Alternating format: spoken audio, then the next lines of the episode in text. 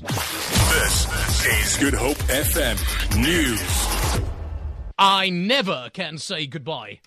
Good morning. President Jacob Zuma will today meet the 101 veterans of the ANC who have called on him to resign. The meeting was postponed from Friday as Zuma was unable to attend. Earlier this month, the veterans expressed concern about the state of the country and called for the ANC to hold an early conference to elect a new leadership. Issues to be discussed today include the battles involving the Hawks, the NPA, SARS, and the Treasury, as well as the former Public Protector's State of Capture report.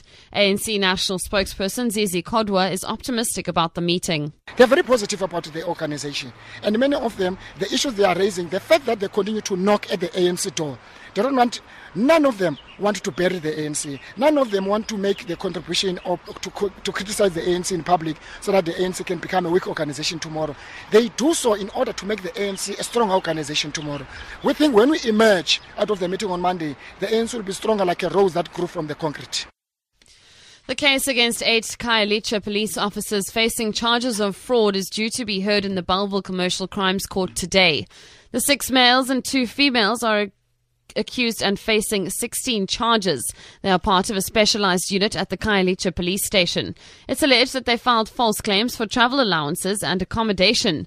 The police officers are all out on a warning and have been suspended. The bulk of exams are expected to start today at the Cape Peninsula University of Technology. The exams were postponed after the institution obtained a court order last week to prevent disruptions of exams at external venues. Some of its academic operations have been moved to the Wingfield military base in Goodwood following recent violent student protests. Moving to the US, President elect Donald Trump has met more potential members of his cabinet in New Jersey. One of them is General James Mattis, who is a leading contender to becoming the next Secretary of Defense. David Willis reports. 66 year old James Mattis, a Marine commander who served in Iraq and Afghanistan, has been an outspoken critic of the Obama administration's nuclear deal with Iran. It's a deal Donald Trump has made clear he intends to scrap. General Mattis was appointed by President Obama to head U.S. Central Command in 2010, but it was his perceived eagerness to confront Iran militarily that ultimately cost him both the president's confidence and his job.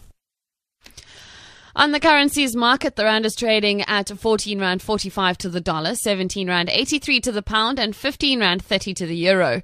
Gold is trading at $1,211 an ounce. The price of Brent crude is at $47.51 a barrel. For Good Hope FM News, I'm Vicky McCullum.